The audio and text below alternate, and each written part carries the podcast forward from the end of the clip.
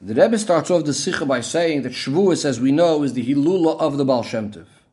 The Rebbe says that there used to be a doubt whether the Histalkos was on the first day of Shavuos or the second day, but from a maimer of the Alter Rebbe regarding the Histalkos of the Baal Shem Tov, where he says, by Yom HaRavi on the fourth day, Nitlu HaMo'oiros, literally those words mean that on the fourth day of the week, the luminaries were suspended and hung up in the sky. But here Nitlu is with a test, meaning on the fourth day of the week, on a Wednesday, Nitlu with a test, the luminary was taken away, referring to the Baal Shem Tov. From this, we can understand that it was on the first day of Shavuos, because the second day of Shavuos can never fall out on a Wednesday. As we know, the famous simon of Atbash, which stands for that on the first day, the same Aleph stands for the first day of Pesach. The first day of Pesach, whatever day in the week it's going to be, is the same day as Tisha B'av will be. And Beis Shin, the, the second day of Pesach, in the week will be the same day as Shavuos is going to be. And since Pesach cannot fall out on Monday, Wednesday, or Friday, so the second day of Pesach cannot fall out on a Tuesday. And therefore, the second day of Shavuos cannot fall out on a Wednesday. So therefore, we must say it's on the first day of Shavuos. And since the Baal Shem Tov's was on the first day of Shavuos, the Kavura, the burial, would have been on the second day of Shavuos. Because only then could all of the needs of a person's burial be done by a Yid.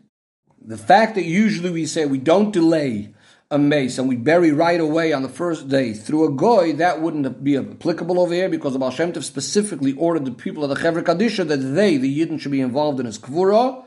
And we do delay a, a funeral in, if that's the wishes of the person who passed away. So therefore, what follows is that the Hilula of the Baal Shem Tov is connected to both days of Shavuos. The first day is the Histalkos. The second day was the burial. And the Rebbe says it, that could be that it's dafka because of this that the doubt actually ended up being whether the Hilula was on the first day or the second day, because really there was aspects on both days. The Rebbe points out that really the Istalkos of Moshe Rabbeinu is also connected to two days, because we find that Moshe Rabbeinu passed away on Shabbos. That's why we actually say on Shabbos it's Koschat Tzedek. But we also find that on the day of his Istalkos, he wrote 13 Sifrei Torah, which would tell us that he passed away in the middle of the week. So one of the answers given for this is that his Istalkus was sort of in both days. The beginning was on Erev Shabbos, and then it sort of finished off on Shabbos itself, on Mincha Shabbos.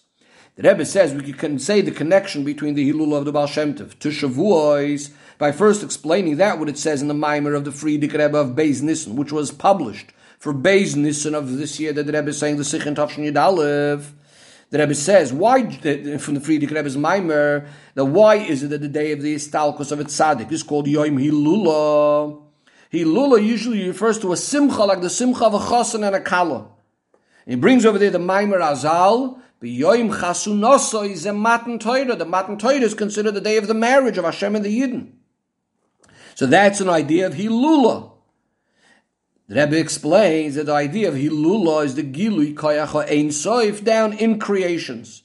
First of all, as far as the birth that will take place as a result of the marriage, this is the power of the Ein Soif. And similarly, regarding the Istalkos of a tzaddik, this is the time when it's the completion of him drawing down Elikus in the world. And it's explained elsewhere that this idea is specifically connected to the idea of the Istalkos of a tzaddik, which is avoida was, revealing pnimius HaTorah. That's why we find specifically by Rashbi that the day of his istalkos is called Hilula. So if this is true regarding the Rashbi, which revealed pnimius HaTorah only to select individuals, so how much more so regarding the Baal Shem Tov that revealed pnimius HaTorah to everyone, how much more so that it's connected to this idea of Hilula, which again is similar and connected to the idea of Matan Torah, which is also an idea of a chasana. The Rebbe then goes on and says that in regards to the Istalkos of Moshe Rabbeinu, which we mentioned earlier, we find in Medrash Chazal that the reason why he remained in Chutz La'aretz is because he wanted to remain with the people of his generation in order to take them along with him to Eretz Yisrael. The explanation of this is because the Metzias of Moshe Rabbeinu is, in other words, his whole essence is when he's together with the people of his generation. And if he cannot go with the people of his generation, what would be the point of going into Eretz Yisrael or all other great things? Because his Metzias is, his whole essence is Dafka when he's with his people. And therefore if, his, therefore, if his generation is remaining in the Midbar, he stays with them. Says the Rebbe, the same thing is true with the Frierdiker Rebbe, the Moshe Rabbeinu of our generation, that the reason why he remained in the meantime, Chutz La'aretz is because he does not want to separate from the Chassidim, from the Mekusharim, and therefore he remained with them in order to take them all along, the Chassidim and the Mekusharim. And anyone that had any sort of connection to him, and even those people that are currently in the state of Poishim those that go against the Talmidei chachamim, who ultimately also get chayis from the Talmidei chachamim, or at least from the Achoirayim from the back. So he wants to take them all along with him to Eretz Yisrael, to the Geula Amitis Vashlema. Says the Rebbe, this knowledge that the Moshe of our generation remained the Chutz La'aretz in order to take each and every one of us to the Geula, adds in the appreciation and the chshivos of the importance of the avoid of each and every one of us. Sometimes the Yetzer Hara comes to a person and argue, argues, what does the Abishter care whether you can act in one way or in a different way? The Pasuk says clearly, Im tzadakta matitan loyu, it seems to be that our avoida doesn't have any effect on Hashem. Yes, it's true that the avoida of Nivroim does cause nachas to Hashem, but this Yetzer Hara argues and says maybe that's only regarding tzaddikim gemurim, which have no connection to Gashmias. Because of their greatness and their avoida, brings a nachas to Hashem. But you, the Yetzer Hara, says that you're in such a lowly situation. Who are you that your avodah should have any impact up above? As the pasuk says, "Im matitaloi." So we need an answer to the Yetzer Hara. How could it be that you, Yetzer Hara, are trying to bother me and disturb me? I myself was by Har Sinai. Hashem told me, "Anoichi Hashem Elekecha" in the singular. Moshe Rabbeinu, and so to the Moshe Rabbeinu of our generation, Moshe is waiting for me. And without me, so to speak, the train won't go. Everything is up to me, it's dependent on me. And therefore, of course, my avoida is, re- is very, very important and relevant up above. Says the Rebbe to point out these kind of words about the importance of one's avoida, even though there may seem a bit of a feeling of gaiva, of some sort of arrogance over here. And Gaiva, as we know, is the source for all negative things. Nevertheless, we need to utilize this sort of attitude itself in order to bring a benefit for Avodah. And the Rebbe explains this by prefacing that regarding Gaiva, we find seemingly a contradiction in the words of Chazal. On the one hand, we say, Beshamta may be excommunicated, someone that has any form of arrogance, even a tiny drop. One shouldn't have any bit of it. That means you can't even go on the middle path, as in all other sorts of characteristics where we say that the middle path is the best path. But regarding Gaiva, we say one needs to distance himself to the furthest extreme. On the other hand, we find the Gemara says that a Talmud Chacham does need to have a little bit of Gaiva. One of the answers given on this is that when a person is in the middle of the avoida, already on a higher level, then you need to negate gaiva completely. You're not supposed to have even a tiny drop of it. However, when one is in the beginning of avodah, you have to have at least a little bit, because if a person won't feel himself high and proud in any way whatsoever, then he won't be interested, he won't have a geschmack at all, and won't dare try to approach the avodah. He will say, who am I? What's my avodah worth? Etc. So, in other words, for the benefit of avodah, we need to sometimes utilize something which seems to me negative, like the idea of gaiva, rather to know one's importance and his chshivas of his avodah, how important it is up above, so that his avodah should be proper. The Rebbe says that this idea that we take from something negative and we utilize it for kedusha be learned out in the following way with the following kalvachomer. If from a matter of kedusha, sometimes we could get to something negative, it's, it's explained in Chassidus that there's a concept called gvurois koshay, some harsh judgment could sometimes come out from gvurois of kedusha. As the Gemara says, Mizayosan shalachayis, from the sweat of the chayas of the malachim, nahar dinur yoytze, there's this fiery river that comes out. In Avodah, this is expressed as meaning that sometimes a person can be very, very excited and fiery in davening, but then it ends up being expressed as anger, anger against Rishoyim and so on. So too in the kav of chesed, in the line of chesed, sometimes it can also end up as a result of a person's avas Hashem, and somehow it ends up in taivois of foreign things chas v'sholim. Says the Rebbe, how much more so that a negative thing could be utilized for a kedusha thing. The Rebbe adds that this is something very, very important in the general idea of avoida. We know that the concept of avoida, the word avoida is from the word ibud oiris, like tanning, leather. That you have these pieces of leather that are on the, uh, the skin of an animal that on the one hand need fixing, need help, And not only that, it's against the nature of the, the height of the animal on its own. So it's, it's, so to speak, not allowing itself. But this itself is only for the benefit because only through this you come to the whole idea of avodah. Says the Rebbe, the same thing is true regarding the whole idea and the strength of Klippa, that this is only to help him bring a benefit in Avodah, because the strength of the Klippa, this is what awakens us to work stronger in our Avodah. The Rebbe says this is hinted in the Lashon Chazal regarding the Yefas Toyar, the woman that's taken as captive in war, that the Yetzer Hara tries to incite the person, as so the Raza, Lashon Chazal is like Dibra Torah Ella Keneged Yetzer Hara. The reason the Torah is saying this is to deal with the Yetzer Hara. In other words, when is there a need for Dibra Torah? It's specifically when there's this concern that the Yetzer Hara is trying to incite the person. When the Yetzer Hara is strong, the Torah is coming to speak Keneged Yetzer Hara. In other words, not to give in to the Yetzer Hara, to fight against the Yetzer Hara. So in other words, the whole concept that there's the Yetzer Hara is only that we should fight it, which is the idea of Vishavisa Shivya, we go ahead and we take a captive, we take the inyanim of Klippa only in order to uh, utilize them and transform them, etc. Says the Rebbe, from this we understand regarding all the concealments within the, in the world, that the whole point of it is always only for the benefit of Avodah.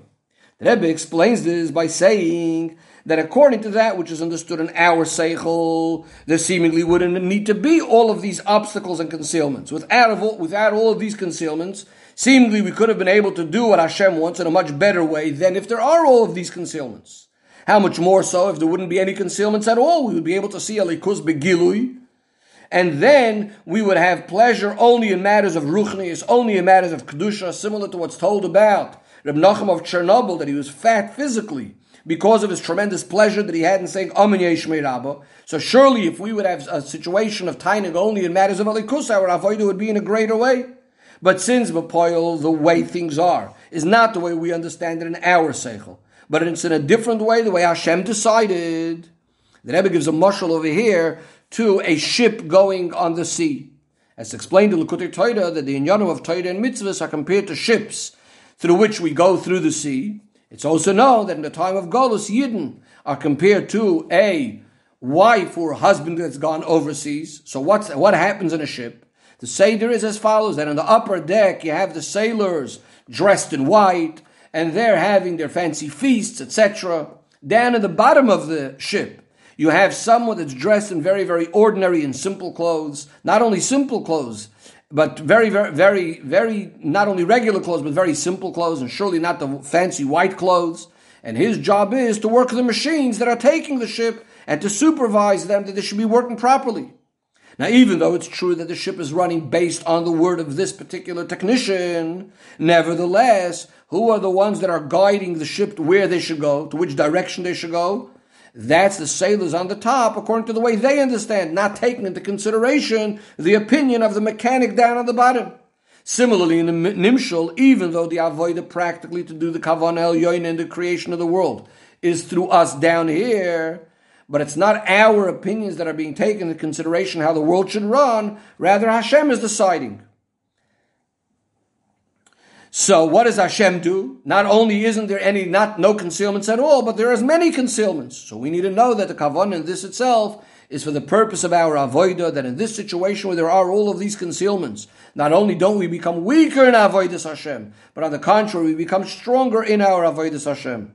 And the point is that when a yid sees a certain thing in the world, he needs to know that there's a kavana el yoina in this thing, and the point is in order to utilize it in avodas Hashem. The Rebbe says, the Rebbe tells a story about Reb Nachum of Chernobyl, that one time by mistake they gave him cholov akum, and he physically didn't see it. Later he explained is based on the Mishnah that says cholov shechol akum, the The simple meaning of the Mishnah is that a milk that was milked by a goy and a yid didn't see it being milked, then of course this is the halacha of cholavakum. But the way he explained it was that the milk that a goy milked, ein yisrael re'eyu, a yid doesn't see it. Because something that he doesn't need to see, he doesn't see. The Rebbe explains this based on the following. That when we see something, it's only in order to elevate it to Kedusha. So something that's a, a, uh, something that's osur, which we cannot elevate, the yid doesn't see it. So if that's the case regarding things that a yid does see in the world, he has to fulfill the kavan el yoyna to utilize every single thing in avodas Hashem.